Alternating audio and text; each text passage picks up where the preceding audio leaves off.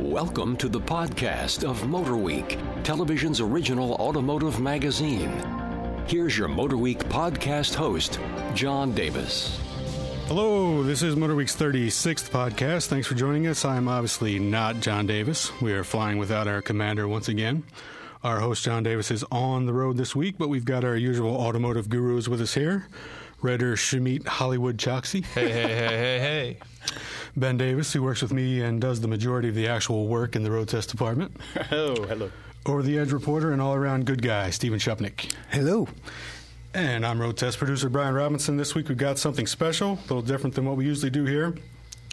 We'll be joined by Kelsey Mays from Cars.com and Jim Healey from USA Today to discuss a comparison test that we did with those guys recently. And we'll have our usual lightning round question of the week and, of course, some listener email. But first up today, recently uh, we did a comparison for our show and uh, in conjunction with Cars.com and USA Today for a $25,000 family car shootout. And briefly, it was put out to all manufacturers to send a family sedan for less than $25,000. Some manufacturers participated and some chose not to. But we ended up with eight mid and full size sedans and came up with a winner. Now, before we get into the full details, let's bring in our guest, Jim Healey, no stranger to anyone who reads the USA Today or follows the car industry at all. I know you've been reading. I've been reading your articles in the USA Today for uh, quite a while now. Jim, welcome. Thank you. A lot of time on your hands, I guess, huh? There are uh, there were two things that really stuck out to me about the comparison. One was the level of, of equipment these cars had for under twenty five thousand. I thought was pretty impressive. And two, uh, how the domestic brands continue to improve, yet somehow still fall short uh, in these comparisons. So, what are your thoughts? It did seem strange. I uh, I guess I'd have to say I wouldn't necessarily have rated them the way that the judges did, but um, it was a very telling comparison, and having the families vote in there and having it count for 40% of the total kind of uh, leavened things, I guess. Yeah, and you, and you mentioned the families. Yeah, one thing different about this uh, comparison is we did bring in a local family, and uh, that was arranged by uh, Cars.com. And Kelsey, uh, uh, why don't you tell us a little bit about how that came about and uh, maybe what their opinions were on the cars? Uh, Ben and Jill Tiernan of uh, West Los Angeles, um, they came in and and and actually uh, their leases on their cars are coming up soon, so uh, they came in and really provided a good family perspective. Uh, Ben's into cars, and uh, they have two kids, and um, they poked around and really gave us uh, a, a good perspective. Sometimes I think uh, as a car reviewer, you get in, into this bubble of, of things you like and things you don't like, and it's important to really stay connected to the market. And, and kind of the best way to do that is actually to have a real family on site to tell you what their needs are, and, and to have them help you out when uh, when checking out the cars. Yeah, a lot of times I think we on the media all focus on the same things, and, and maybe it's not what the general consumer is looking for. Right, right. But before I, I, get too far, I guess I should run down the cars that we did have in their place. Uh, uh, we had eight cars, as I mentioned, and uh, coming in last was uh, the Ford Fusion, which was kind of surprising since uh, that was just Motor Trend Car of the Year last year. Uh, seventh place was Chevrolet Malibu, again, the two domestics kind of bringing up the rear. Sixth place, Nissan Altima, Honda Accord, fifth. Uh, our top four was the Mazda 6, third place uh, Suzuki Kizashi, a new car in this uh, segment. Toyota Camry came in second, and our winner, of course, the 2011 Hyundai Sonata. Now, as usually the case with these comparisons, the most recent redesign seems to come out the winner, and the older designs kind of fall to the bottom. Uh, Jim, you I don't know if you remember or not, but we did an interview with you like halfway through the comparison, and you said at least on paper, it looked like the Sonata would be the one to beat, and that ended up uh, coming true. What was it about the Sonata you think that put it to the top? Well, I'm just a genius, obviously, but uh, it, it seems like every succeeding generation of a car has a chance to put in more features for less money because things have gotten popular, the cost per unit is down, and that's what it was like with the Hyundai. It had a lot of premium level features navigation, as I recall. Uh, direct injection four cylinder engine, which is just on the front end of that technology. Um, so it has a lot of things to recommend it, and the others that haven't been redesigned in the past couple years were behind a little bit. Yeah, and uh, Kelsey, uh, were you uh, was the Sonata your winner for you? I know we mentioned the family kind of had a little bit more of an input in our final results. Uh, was the Sonata your winner as well, or did you uh, have something else? It was. It was. Uh, I think that um, you know people want to buy the car that looks the best, and and and hopefully the uh, you know the hardware underneath holds up, and the Sonata really did. Uh, Jim mentioned the the engine is really a pretty good engine. Um, good uh, good fuel economy, 35 miles per gallon in EPA ratings for that car with the four cylinder, and uh, and uh, it's got some pretty good get up and go too. I mean, you look at that and you compare it to some of these cars that, that are kind of aging down the pipeline. Um, and you look at cars like the Chevy Malibu, which has uh, an engine that's a few years back, and and it just it feels uh, these cars. Some of these cars feel more encumbered by their weight, certainly, uh, than the Sonata did. Let's turn to our guys here in the studio. Shamit, Ben, Yeah, Stephen. Uh, you know, I, I, the Sonata. I'm not 100% surprised about this because of what Hyundai's been doing in recent years. And they've been putting out a lot of. Uh, it just seems like year over year now, things are getting better and better from Korea. Uh, for me, the big surprise, and I should also say it's a little bit of a disappointment to see Ford and Chevy come up behind, just because of you know the what's happened in the last year and a half. Uh, it would have been nice to see them fall somewhere in the middle, but uh, Suzuki Kizashi is a real uh, that's a that's a surprise to me. I mean, uh, uh, you know, he's just yeah. This one's coming out of nowhere. I, I would say half, or you know, a lot of people just don't even know what this thing is. Um, I, it it, it kind of really makes the whole terrain a little bit more textured and interesting because here's this guy coming from nowhere and he's placing third. It's it's kind of amazing. Well, I know on the Kizashi, uh, we we have a long term Kizashi here, and I took it uh, you know, on long trips, and, and the first thing that surprised me was just one how comfortable it is just to drive for that long distance, but then you get down to the driving factor and the gas mileage that I got, and I'll preface this with, I'm I'm a very conservative driver, um, and I was able to get an extremely high number uh, in the gas in the mileage per gallon that I was just shocked. Yeah, I should mention all the cars in the uh, shootout were all four cylinders and they all had automatic transmissions. Car wise, two things that stood out to me were one was the Camry. It's never the most exciting uh, car, but when you put it in a comparison like this, it's hard to, to deny its uh, livability and comfort. And uh, also the Mazda 6. I didn't realize I liked it as much as I did until. Uh, until I kind of put it up with everything else. Jim, what surprised you most about the uh, comparison? Well, the the Kizashi surprised me in the sense that, well, I like it a lot, and it might have been my personal number one. Um, ben, the uh, the father of the family, said about the same thing. He only chose not to choose it because he didn't think his wife would like it that much. Um, but it, you know, it's a little edgy for most people. Um, in my mind, not really a, a mainstream family car, but he, he certainly thought so. And he's coming out of an Audi, and she's coming out of a Mercedes, so they have some car sense, obviously, at least as far as the driving feel of things go. The other, the other two things that, that surprised me, and here again, I, I would have differed, did differ from the, the consensus, and that is, um, I, I thought the the Camry, while nicely turned out, was pretty much terrible once in motion. I thought it had the worst driving and riding dynamics of anything in the test, and I was quite surprised about the Accord, which on the inside struck me as really, really down market and noisy. And I thought maybe we had a, a low end one to match the, or to meet the price. And I looked at it later, and it was an EX, which is the high end one. So those were the two big surprises to me. Yeah, I have to agree with the Accord. That's kind of always been my benchmark in this class, and uh, yeah, I was kind of disappointed with that one uh, myself. The, the interesting, the interesting thing about the Accord, uh, as Jim was saying, we, we did get the EX, um, and the ones that we've been driving here back in, in our offices are more EXLs and more with the V6 engines and stuff like that. And when you get down to uh, these sort of lower end Accords that aren't fully loaded, uh, the car does become a lot less impressive, even relatively speaking. Yeah, that's it. It, it did drive nicely. The steering and the and the handling were good, but but I just found it noisy and and uh, not at all a premium feel. And the uh, the Ford Fusion, what is it, what is it about it that Motor Trend uh, likes so much that uh, we obviously didn't? Anybody?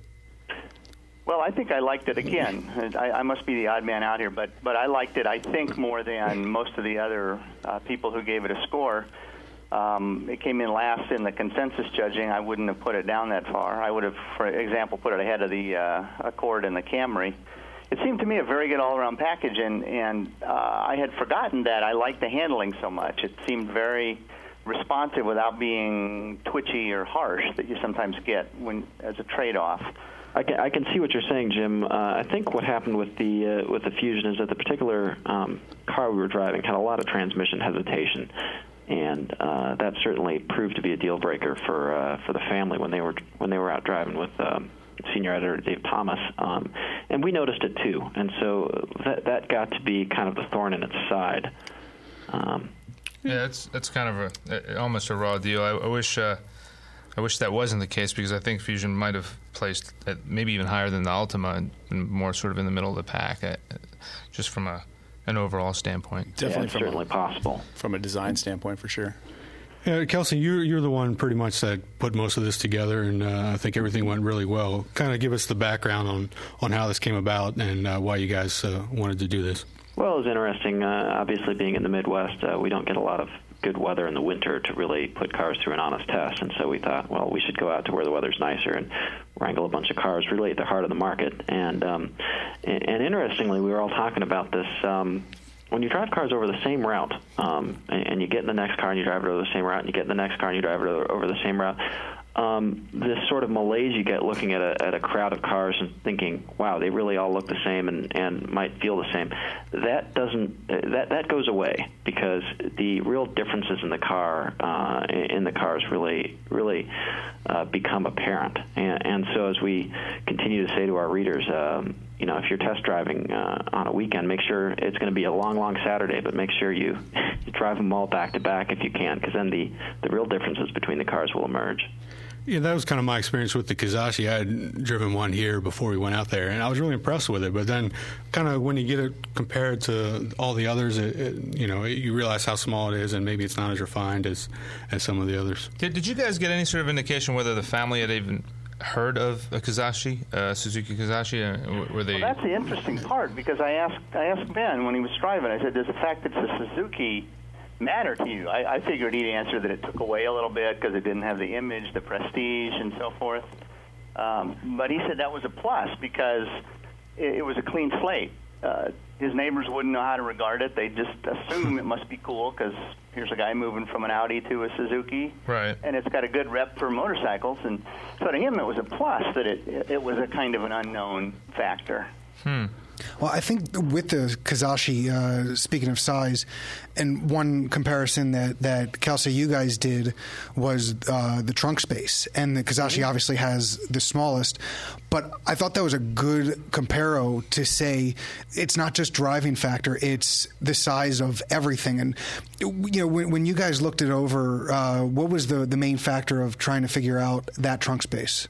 Well, uh, the trunk space was trying to see how well you can fit everything in, and, and it goes back to um, not just the absolute size of the trunk, but the contours of the trunk. I mean, how, where the wheel wells are, how well the floor is flatly arrayed or not, um, and that'll pay dividends or take away from how much stuff you can really stuff in there as a as a family car buyer uh, when you go on that weekend run to Costco or what have you. Um, the Kizashi's trunk is is small, but what really stuck out in the size of the car was the the back seat, um, particularly if you're putting in child seats. Um, just certainly certainly not as big as as the back seats in the Accord, the Camry, uh, a few of the others. So. Yeah, I mean that's that's an amen from me. I I tried to get in the back seat from one side to the other, and uh, it, it was very difficult. A lot of throwing of the feet up and around and climbing over things just to move from one side of the back seat to the other. So in that sense, I think it might be wanting as a family car.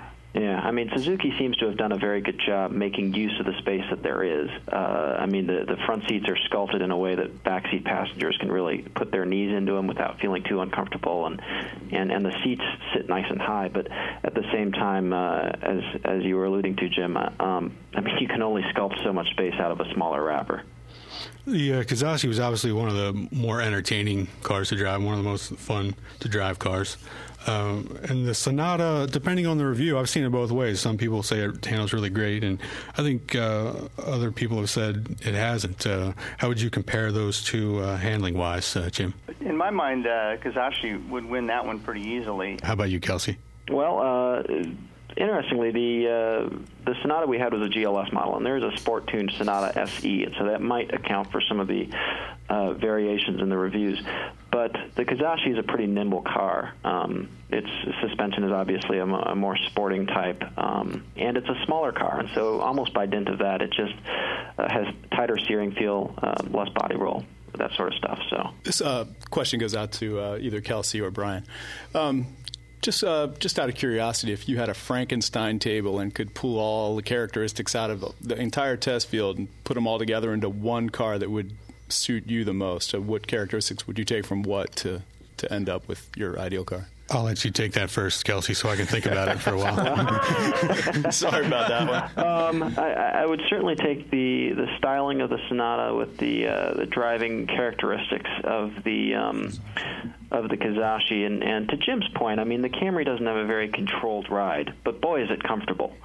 I mean, you, you you get into some of these big cars and you say it rides like a boat, but at the same time, it, it you don't feel many bumps, and that's kind of the case with the Camry. So I would take the styling of the uh, the Sonata, the handling of the Kizashi, and the and the ride comfort, if not the quality, of the uh, Camry. I think I would go with the front end styling of the Sonata, the rear end styling of the Fusion, the interior of the Camry with the options of the Mazda 6. How about that?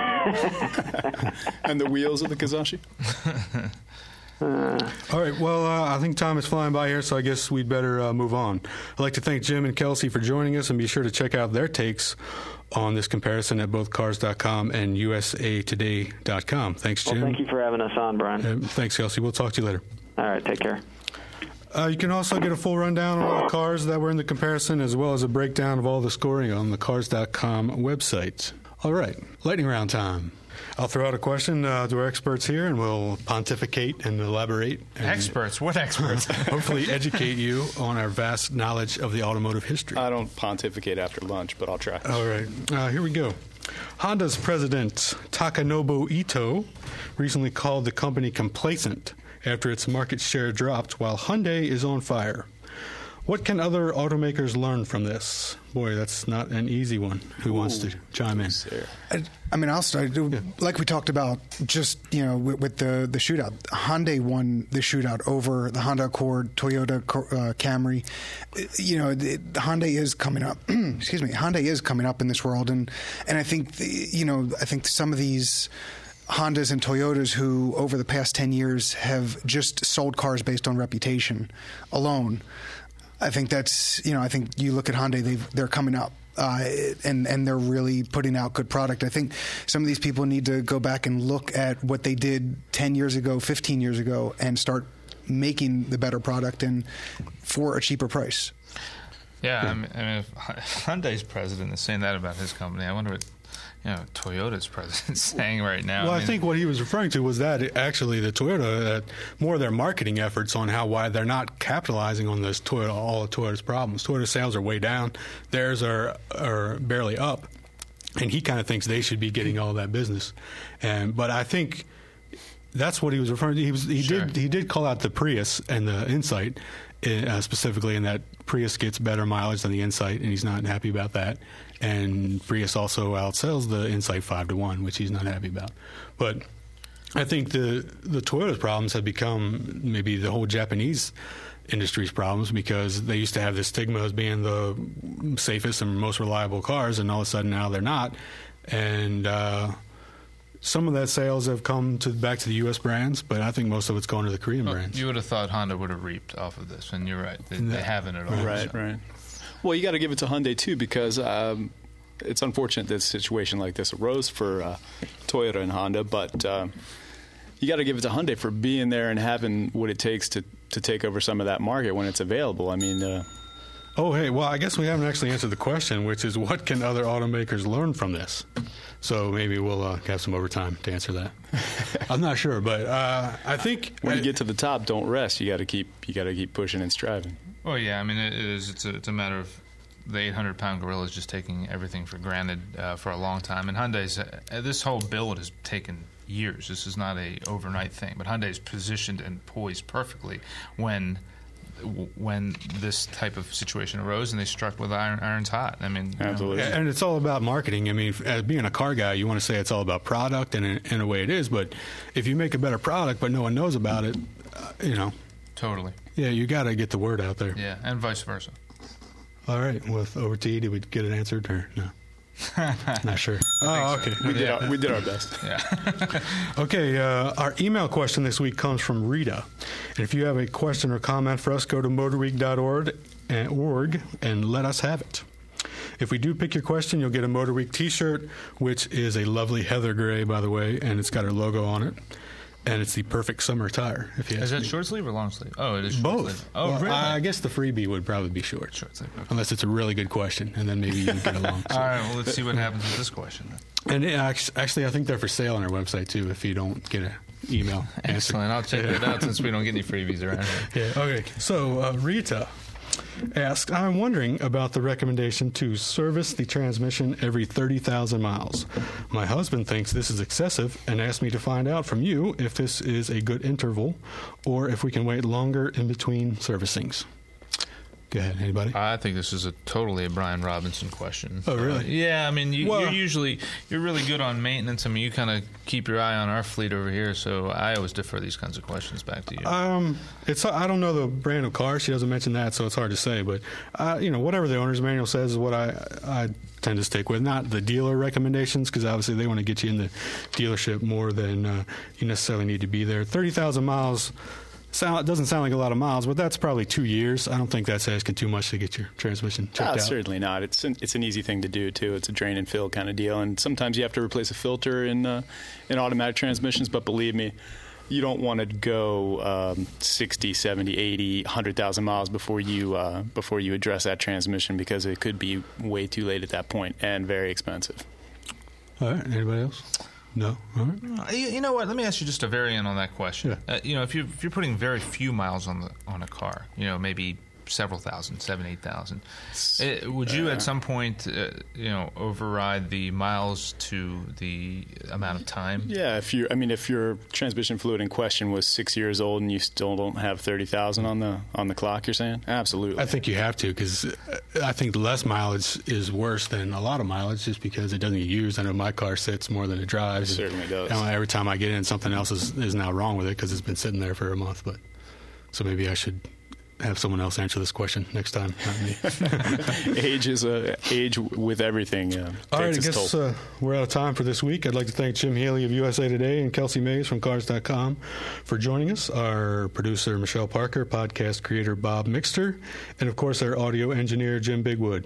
Be sure to check us out each week on PBS and check out our website, Twitter, Facebook, YouTube channel, etc., etc. And we'll see you next time here on Motor Week. You have been listening to the podcast of MotorWeek, television's original automotive magazine. For additional information on podcasts, videos, and showtimes, visit our website at motorweek.org. And watch MotorWeek, television's longest running automotive magazine series each week on your local PBS station.